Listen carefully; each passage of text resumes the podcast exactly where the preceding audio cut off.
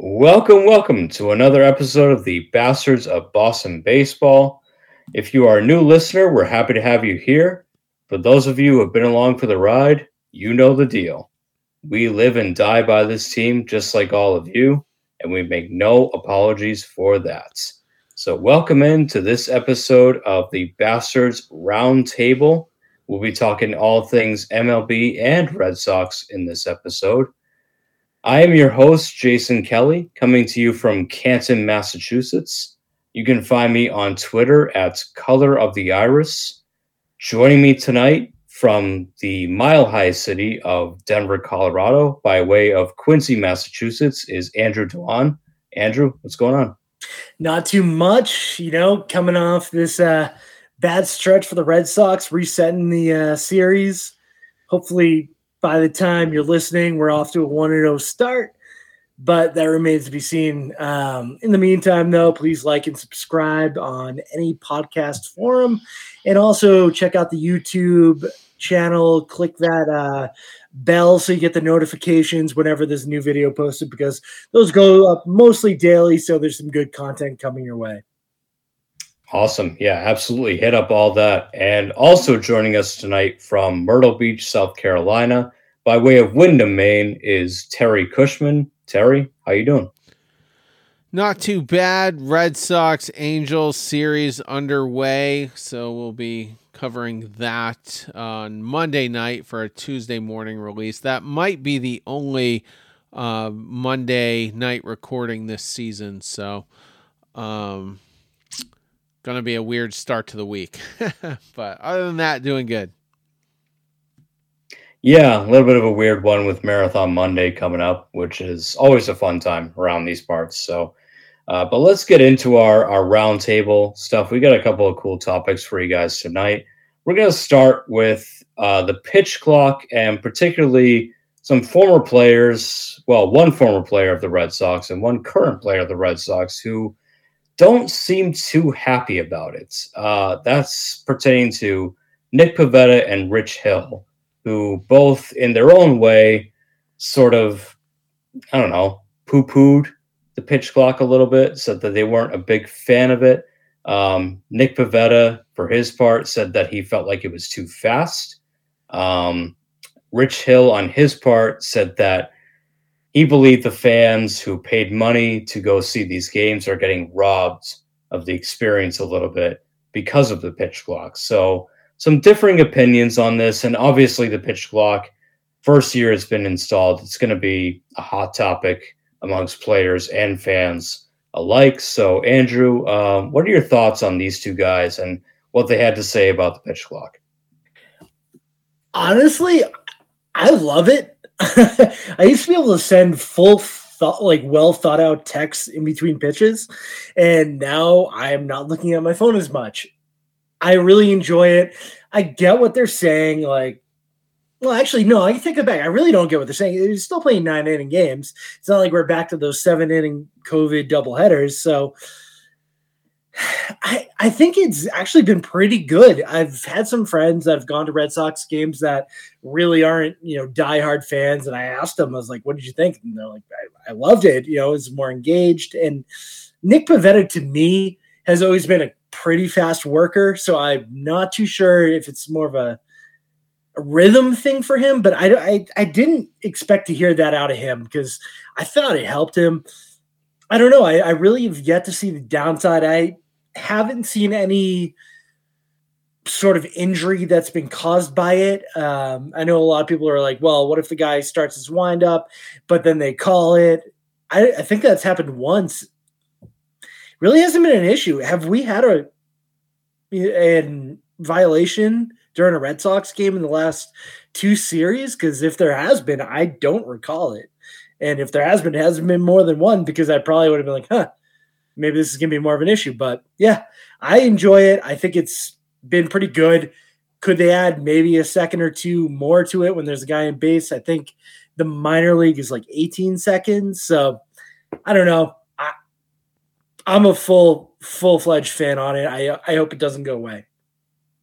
Yep. Terry. Rich Hill loves to complain. Um, he was also ironically a part of that 2022 clubhouse that apparently was not a very good one. Um, I, like Andrew, I find myself dubbing around on my phone way less now. I'm way more locked into the game. I'm a purist. I was at one point heavily resistant towards the pitch clock and a lot of other changes they've made. There's still some that are, they've made I'm not crazy about, but I think the pitch clock is a step in the right direction. Uh, we haven't seen any injuries that you could possibly blame on it, you know, due to the faster pace. There's none of that going on. And I think the league has adjusted to it fairly well. So I think there's probably just a little bit more adapting to do. Um, you know, the the Astros have a have a problem with uh, Luis Garcia. Not only does he have the pitch clock, but he can't rock the baby anymore. Um, so there there are a handful of pitchers that have been adversely affected by it, but uh, all in all, I, I think it's good for the game and. Um, people just need to get with the program. And another guy who was struggling with it in spring training, Tanner Houck, off to a very good start. Uh, you know, since uh, you know the season started uh, a few weeks ago, so um, that's just another sign that you know players are coming around and it's here to stay, whether we like it or not. Yeah, I agree. And it, this is always this is bound to happen. Like you knew that there were going to be pitchers that were going to complain about it, despite the fact that your union uh, bargained it into existence. So, sorry. If you're complaining about it, blame your union, uh, which is one of the strongest unions in all of pro sports, by the way. So, I don't I don't know if you have much to really complain about.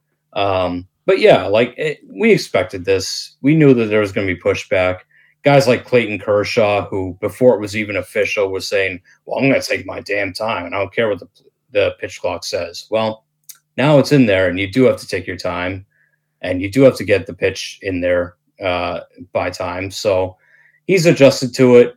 Tanner Houck, I you know I know that on the NESN broadcast the other day, he sort of gave a diplomatic answer towards it, but you could tell he doesn't like it either. They they will all adjust Okay, they will all get used to it. Maybe Rich Hill won't. I don't know. Like Rich Hill is what 45 at the, like he's maybe he's one of those guys that just he's never going to get used to it cuz whatever. He's at that point of his career, but everyone else will adapt. It's going to be okay. I I on truth be told, I miss Rich Hill's comment. What was he saying it's not good? No, Rich Hill's comment was that so he turned it in a different direction. He said that the pitch clock isn't fair to the fans that have paid oh, okay. the game because all right, all right, that makes he sense. Fe- yeah, he feels like they're getting robbed of an experience because the game's too fast, which is absolute bullcrap. I was gonna say because I was during this conversation, I looked up uh, pitcher tempo, and last year he was 32nd overall. So uh, it's not like he was a snail out there. He was he was working lightning fast. So if anyone, you know, didn't have to adapt to. It was Rich Hill. No, I think it's good. There's more balls put in play. They got it's back to the baseball I watched growing up. We're still watching nasty pitches as I watch Devin Williams strike out the side of the heart of the Padres order in the ninth. We're not missing anything. It's still a damn fun game with just less downtime to fill with nothing. Yeah, and I actually feel like hitters have had the harder adjustment. Like I don't think pitchers have had that tough an adjustment. Like they seem to have gotten onto it pretty quickly. I think hitters are having a harder time with like, oh wow, I, I gotta be ready to go within eight seconds. Like, okay. So it's good. It, it's good for the sport. Like I, I haven't seen any apart from Hill and Pivetta. like maybe there's a few other guys, but no one else has been screaming at the top of their lungs like this is bad for baseball. No, it's been good. The ratings have been good. Games have been shorter. This is what people wanted. We don't want three and a half hour games. Like nobody wants that. So to me, it's been good. And yeah, like Andrew said, Rich Hill is a fast worker.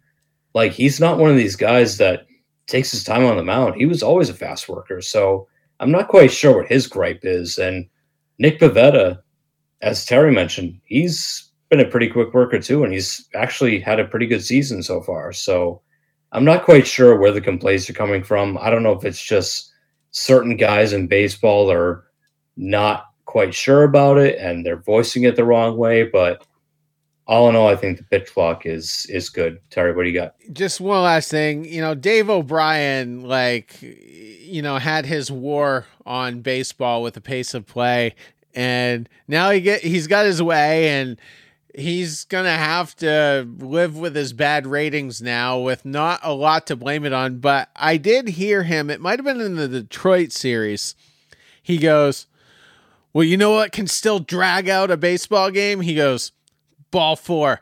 So now, you know, he's to start his war on walks. Maybe Dave O'Brien, uh, and I'm just speculating, you know, might advocate maybe, maybe, maybe there should only be three balls for a walk or something. It's something stupid's going to come out of it, you know, from him. But he loves to complain, and, um, you know, his ratings are always going to be bad. Oh yeah, and and he mentioned it in the Tampa series. Like he kept bringing up the time of play, especially the first game of the series where it was like 206, I think. He's like, that's the way baseball should be. I'm like, uh, Dave, you know the Red Sox lost, right? Like, okay, but fine. but they lost in a manly fashion, so he's happy. Yeah. No, he's always been a pace of play guy, and you know, hey, he's getting his way. So um, I think the players need to stop complaining, and um, I think that's the way it should be. So uh, moving on from that, we're going to move on to a different part of the game that involves a different part of the area of the stadium that involves beer sales. So, Matt Strahm, uh, former Red Sox, who's now with the Philadelphia Phillies, so far off to a good start as a starter. So, I guess good for them. We'll see how long that lasts. But he went on Rob, Rob uh, Bradford's podcast recently, and he was talking about the stadiums that have decided to increase the length of time that you can buy beer. So traditionally, like if you go to Fenway, right, you know that by the seventh inning, when that infernal Sweet Caroline comes on, you can't buy beer anymore. That's it, right? You're done, right? Uh, now with the pace of play changes, stadiums across the league are deciding, well, if games are going to be over in two hours, we can't stop selling beer in the fifth inning that's just not going to work. We, we're losing revenue. So a couple of stadiums across the league, including Philly and a few others, have decided that the new rule is we'll sell beer through the seventh inning or through two and a half hours, whichever happens first. So, for example, if you know, if your game is at 225, but you're in the ninth inning, you can still buy a beer, right? You got five minutes to buy a beer. Whereas in the past, it was seventh inning, you're done, right? And Fenway's one of those that does that.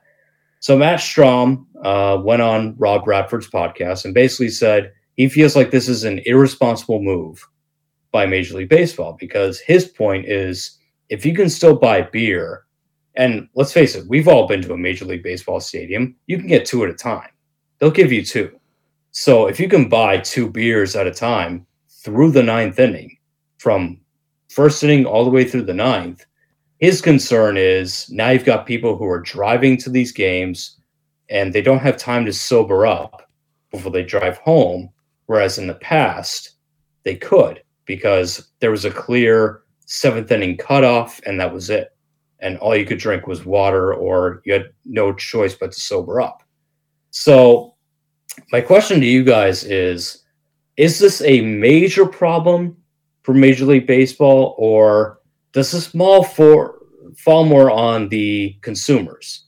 If you're going to a Major League Baseball game and you want to drink, is it more on you, or do the stadiums and the teams take some responsibility for? Hey, you can still get two beers in the ninth inning and find your own way home.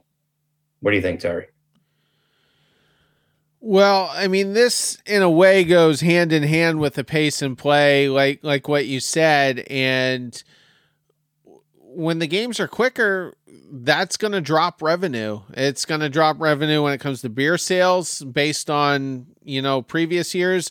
Uh, there's less TV commercials now because you know it's just it's a faster game, and I just feel like if they want to do it, oh well. I don't really have a it's not usually it's not a huge concern of mine that that they're going to try to make a little bit more money off of it. I'd rather they do that than raise the ticket prices. Not that that won't necessarily happen anyway, but um not a huge deal for me, but I mean if Fenway Park is at two thirds capacity because everyone got a DUI in the last few months, then I guess at that point we'll uh, we'll start addressing it. But um, I don't really have a problem with it. I so a few things with this. I get what he's saying, but I also think he has to learn how like body chemistry and blood alcohol uh, kind of works scientifically because 10 minutes is not going to sober you up. And, you know, if that one beer was going to be the uh, make or break point of I should I drive or I really shouldn't drive, you probably shouldn't have driven. So you, people are probably going to blame the ballparks if there's an uptick, but you do have to blame the consumer as well. I as someone that drinks probably irresponsibly when they goes to a ballpark, I live within four miles of Coors Field, so we take either the e-scooters, e-bikes, or grabs an Uber. I don't think this half inning, extending it to the eighth, is that make or break. Honestly, you know, if someone is that hell bent at getting a beer, they're gonna get it, and you know they're gonna be double fisting. They have seven other innings. They have an hour and a half to crush honestly, if they have an issue with that, they're probably drinking before the game as well. So I, I just don't see this being that big of a deal. I mean, it is a big deal, but I don't see this being this big of a you know game changer, extending the beer sales. I people are going to be irresponsible. It's kind of human nature. I mean, people drink way too much, way too often, and you're not going to stop them. It, I I really just don't understand how another inning is going to make that big of a deal because your body's not metabolizing the alcohol in time. Just don't drive is kind of the main point, especially in Boston. You have, I guess the trains are pretty trash now, but in theory, you have the MBTA, you have Ubers. Just just take them, be responsible, have fun, live to see another game. Yeah. So, okay. From a Boston perspective, if you're driving in to go to a Red Sox game, you're a lunatic to begin with because uh, have fun paying $65 for parking and then uh, trying to get your car out of there at the end of the game. So, I, I feel like Matt Strahm, so his comments were well intended, right? He doesn't want drinking and driving. Of course. Yeah. Nobody does. It never leads to anything good. I agree with him on that. But most people who are going to a baseball game, especially in major cities, Boston, Philadelphia, where he is now, New York, Chicago, whatever, there are public transport options available. Most people do that. There's only a handful of people that choose to go through the absolute hell that is driving into Fenway to go see a Red Sox game. And you know what? Most of those people are like families, like a, a father and, and mother with their kids. They're not going to drink. They, you know, uh, maybe they'll have one beer, but like that's it. Like those are the people that drive in. The others, the ones that really drink, tend to take public transportation or they just Uber. You know, like if you're close enough to the stadium, like Andrew said, it's like yeah, I'll just take an Uber. Like, it, who cares? So I, it was a little bit of a weird, like, out of nowhere cause for Matt Strahm to take up, but I think it was well intended. But I also think that he doesn't understand, like, how going to a baseball game works as a fan. First of all, most people who go, like, especially Fenway, like, let's just say, like, Fenway in a vacuum. You go there, you can get two beers at a time right? Every time you go up. That's a fact. But who doesn't go to Fenway and get a Fenway Frank or something, some kind of food? So people are eating and drinking, and I, I don't think that people are getting sloshed inside Fenway Park. They get sloshed at like Lansdowne Pub, Bill's Bar, Game On, Cask and Flagon, all these other bars that are around the area. They're out of the stadium by that point.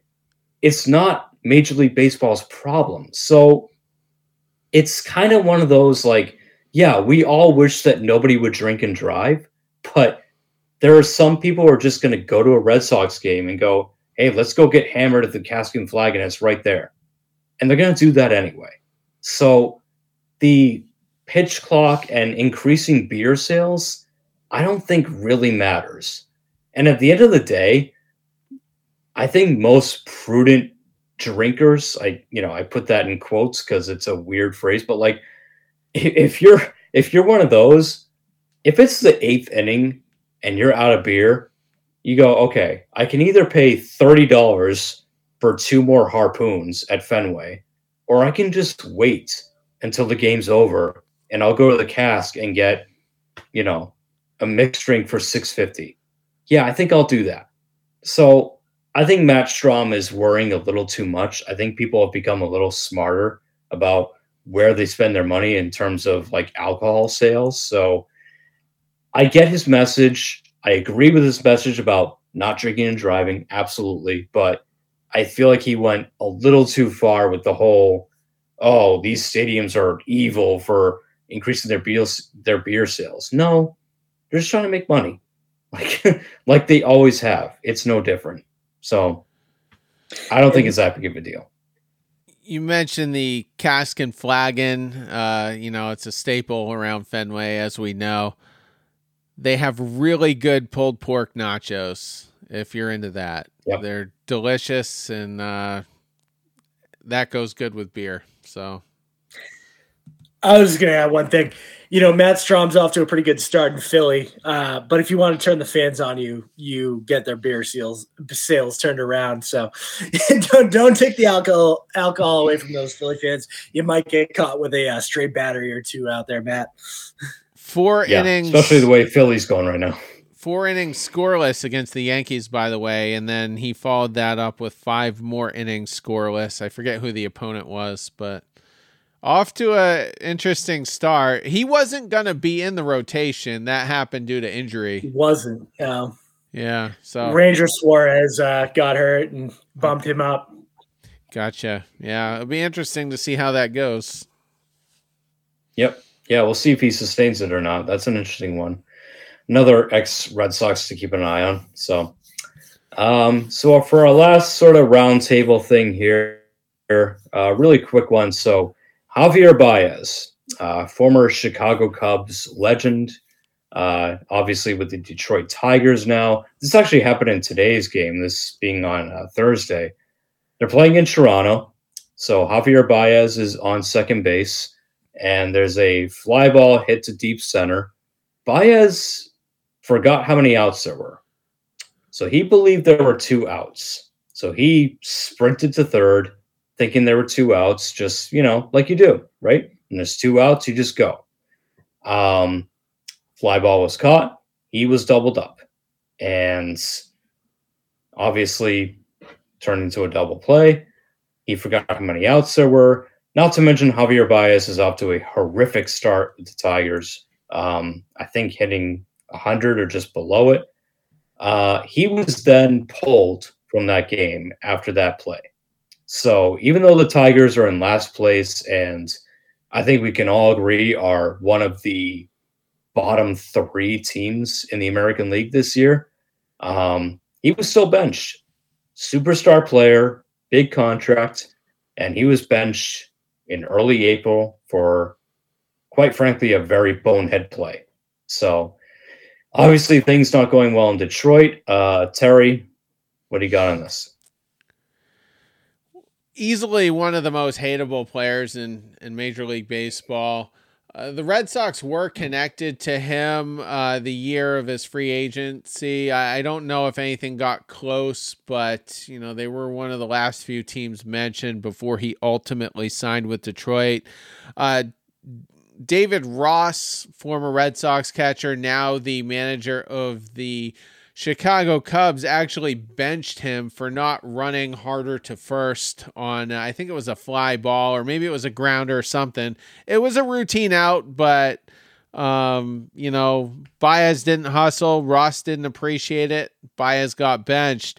Uh, also, when he was traded to New York in the second half of the 2021 season, he was involved in another smaller controversy where he, they were booing their home fans. And that was, you know, Baez was the main guy.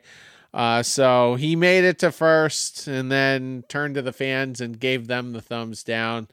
Um, you know, so I'm glad he's not in our clubhouse. And uh, I'm not surprised that, you know, he's clashing with AJ Hinch, another highly respected MLB manager.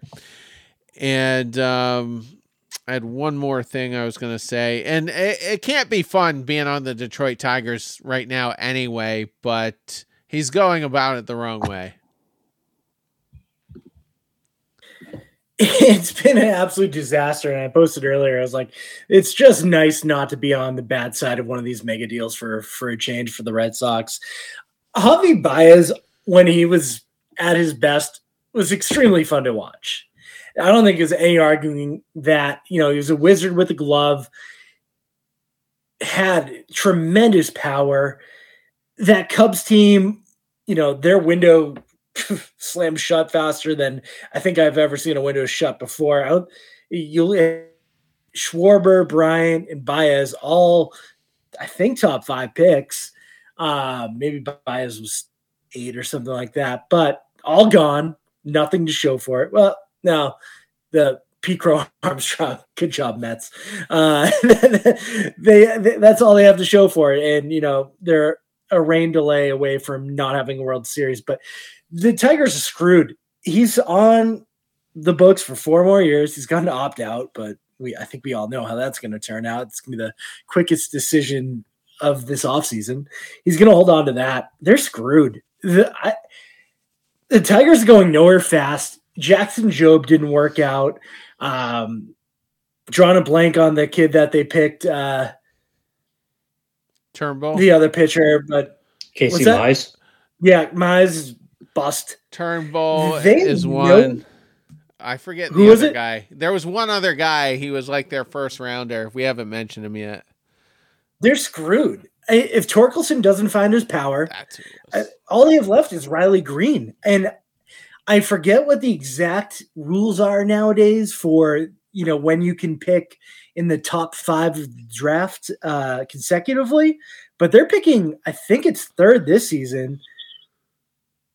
You know, if if they're not allowed to pick that high next year, guess what? They're in a lot of trouble because no one's going there as a free agent. I don't think anyone of matters ever signed with them they're going to have to attach someone to get rid of that contract. And that's if a team even wants to take it. Now, let's get wild. Would you trade Chris Sale for Javi Baez, Erod, and some money and say, you know what, Detroit, Erod doesn't want to be there. Javi Baez clearly doesn't want to be there. You throw in $50 million or whatever it takes not to go over the luxury taxes season let's figure this out. Would you make that deal? Because you have four more years of Javi Baez and I think three of Erod. Would you do that deal tomorrow if it appro- if that uh, you know came onto your table? I would only do it if I was confident I could flip Baez pretty fast. Oh, I don't think you're flipping him. that, so probably not. I would love to have Erod back. That's the only thing I uh, I like about it. But um, and I, I think he's off to a decent start. But uh, I would I would decline having Javi Baez. That's a really tough one because, oh man, the opportunity to dump Chris Sale. You think? you get help up the middle infield, which your middle infield is trash right now. But then again, Javi Baez is trash at the moment too.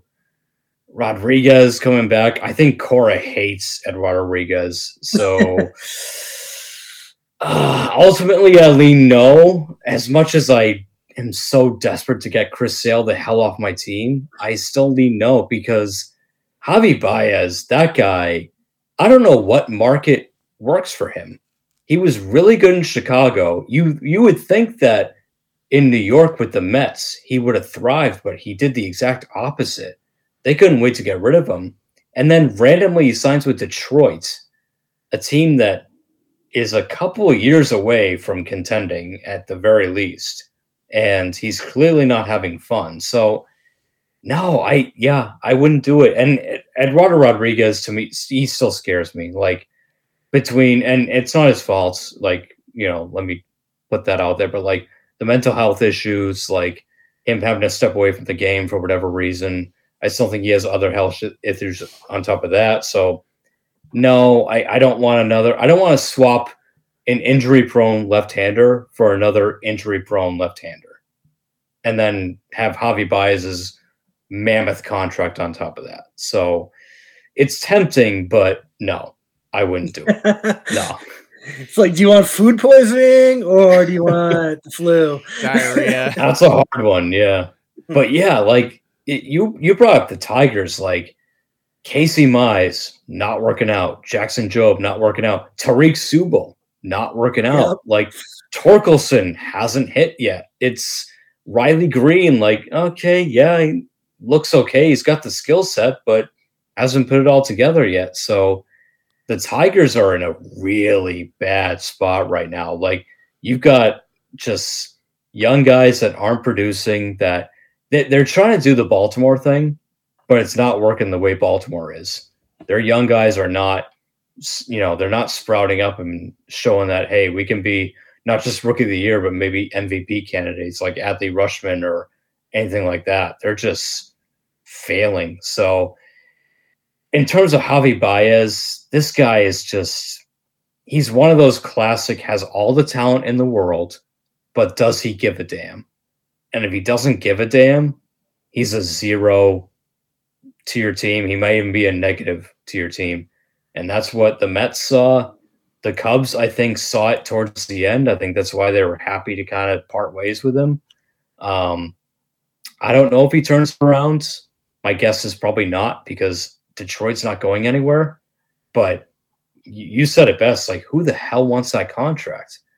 Like, yeah, sure, he has an opt out after this year. He's not taking that opt out. No he's owed 25 million the next couple years. Like, he's, you know, and he's a below average player. He's keeping that money. So I don't know what stupid team would even take that deal, but I can't think of one. The Dodgers don't need him. So that's the only stupid team on the books that I can think that has the money to do it.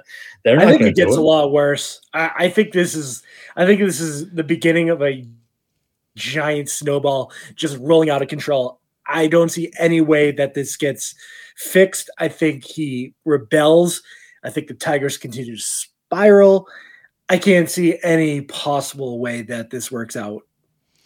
Does he, does the Javi Baez thing facilitate AJ Hinch getting fired.